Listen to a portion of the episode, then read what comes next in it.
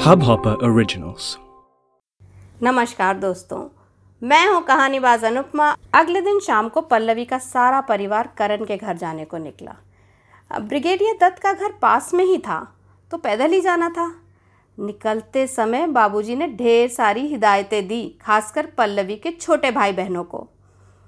देखो, ज़्यादा मत बोलना और बिल्कुल सलीके से बैठना। बहन का होने वाला ससुराल है। शिकायत का मौका नहीं मिलना चाहिए। ब्रिगेडियर दत्त का घर क्या था? पूरा फार्म हाउस वाला बंगला था, जो सरकार ने उन्हें दिया हुआ था। वहाँ पहुँचे तो गेट पर ही गार्ड ने उनका स्वागत किया। शायद उसको इनके आने की पूरी जानकारी थी। सर, सामान मैं ले चलता हूँ, एक अर्दली बोला। नहीं नहीं, ठीक है, पल्लवी के बाबूजी ने कहा। अरे, पंत साहब, आप आए तो बाहर आई। ब्रिगेडियर साहब की ज़ोरदार आवाज़ आई। नमस्कार दत्त साहब, कैसे हैं? इतने में करण और उसकी माँ भी बाहर आ गए। आते ही करण ने पल्लवी के माँ बाबूजी के पैर छुए। करण की माँ पल्लवी को देखते ही बोली, तुम ही हो ना पल्लवी? हाँ आंटी। पल्लवी उनके पैरों की तरफ़ झुकी। अरे नहीं, हमारे यहाँ लड़कियाँ पैर नहीं छूती, कहकर करण की माँ ने पल्लवी को गले लगा लिया। आइए आइए, अंदर चलिए। बड़ी आलीशान बैठक थी। करण ऐसे रहता है, पल्लवी सोच में पड़ गई। अरे पल्लवी, तुम तो हमारे साथ बैठो, दत्त साहब ने सोफे की तरफ़ इशारा किया। करण से तो तुम रोज़ बात करती हो, आज हमसे भी करो। पल्लवी जाकर उनके पास बैठ गई। तो बेटा, क्या पढ़ाई कर रही हो? करण ने बताया एमबीए करना चाहती हो। जी आंटी, इरादा तो है, बहुत अच्छा है, ज़रूर करो। बातों का दौर चलता रहा। फिर ब्रिगेडियर दत्त ने कहा कि चलिए बाहर गार्डन में चलते हैं। गार्डन में पूरा पार्टी का माहौल था।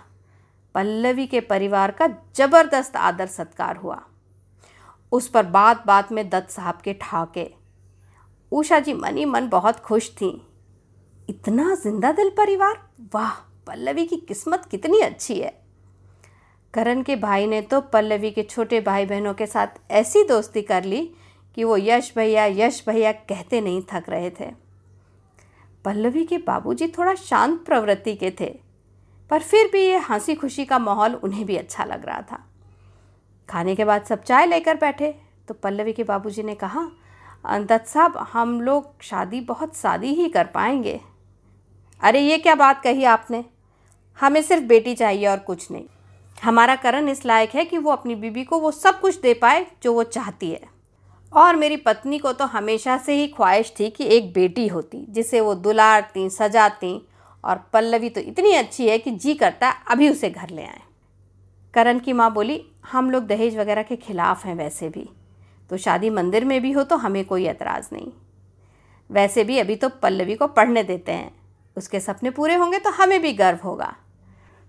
रात के साढ़े ग्यारह बज गए थे। पल्लवी के बाबूजी ने कहा, बड़ी देर हो गई है, अब चलते हैं। ठीक है, लेकिन आते रहिए, बहुत अच्छा लगा। बच्चों के बहाने हमारी भी पार्टी हो जाएगी, दत्त साहब ने फिर ठहाका लगाया। अब की बार आप लोग आइए, उषा जी बोली। ज़रूर, और सुनिए, दत्त साहब आपको छोड़ आएँगे, करण की माँ बोली। अरे नहीं, हम लोग चले जाएँगे। अरे ऐसे कैसे चले जाएँगे भाई? हमारी पल्लवी बेटी को तो हम छोड़ कर ही आएँगे, कहकर ब्रिगेडियर साहब ने गाड़ी निकाल ली। रास्ते भर हँसी मज़ाक चलता रहा। घर पहुंचकर उषा जी बोली, आइए थोड़ी देर बैठिए दत्त साहब। पर वो फिर कभी कहकर चले गए। घर के अंदर घुसते ही पल्लवी का भाई पुनीत बोला, वाह, क्या घर है करण का? क्या शान है? मज़ा आ गया? हाँ पायल भी बोली, और यश भैया ने तो हमें मोर भी दिखाए। वाह दीदी, तेरी तो लाइफ बन गई। वो तो ठीक है, पर आप सबको करण का परिवार कैसा लगा? पल्लवी ने पूछा।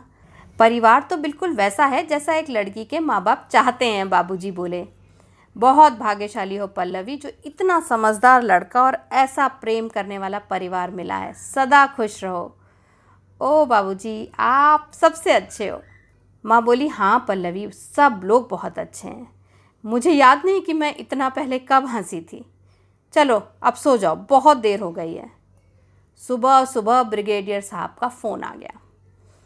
गुड मॉर्निंग पंत साहब मैंने कहा था ना कि मेरी बेटी घर आएगी तो मेरी ज़िंदगी बन जाएगी, किस्मत खुल जाएगी और जनाब ऐसा ही हुआ। अभी अभी करण के बॉस का फ़ोन आया था। कि उसे वीर चक्र मिल रहा है उसके हाल के मिशन के लिए। राष्ट्रपति जी खुद नवाजेंगे। अरे वाह, ब्रिगेडियर साहब, कमाल की खबर है। बधाई हो, बधाई।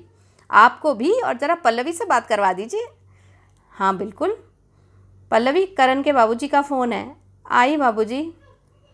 हेलो। नमस्ते, अंकल। अंकल ने डैडी बोलो, और तुम इतनी लकी हो कि तुम्हारे आते ही करण को वीर चक्र मिल रहा है। सच में? ओ मैं इतनी खुश हूँ कि पूछो मत।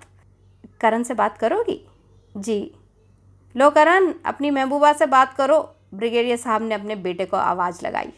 उफ, पल्लवी तो शर्म से पानी पानी हो गई।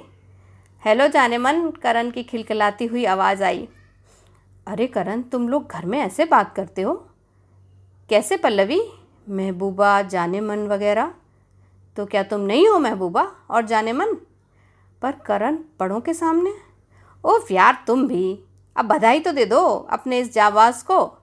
बहुत बहुत बधाई हो करण। तुम सोच भी नहीं सकते कि मैं कितनी खुश हूँ। थैंक यू और आज का डिनर मेरे साथ क्वालिटी में? मैं बाबूजी से पूछ कर बताती हूँ। ठीक है, जल्दी बताना पूछ कर आगे की कहानी अगले एपिसोड में। तो ये था प्रोग्राम, और इश्क हो गया, और मैं हूँ कहानीबाज अनुपमा। नमस्कार।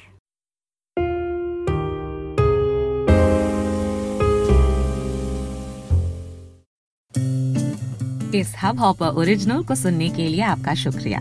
अगर आप भी अपना पॉडकास्ट लॉन्च करना चाहते हैं तो हब हॉपर स्टूडियो वेबसाइट पे रजिस्टर करें और एक मिनट के अंदर अंदर अपना खुद का पॉडकास्ट लॉन्च करें।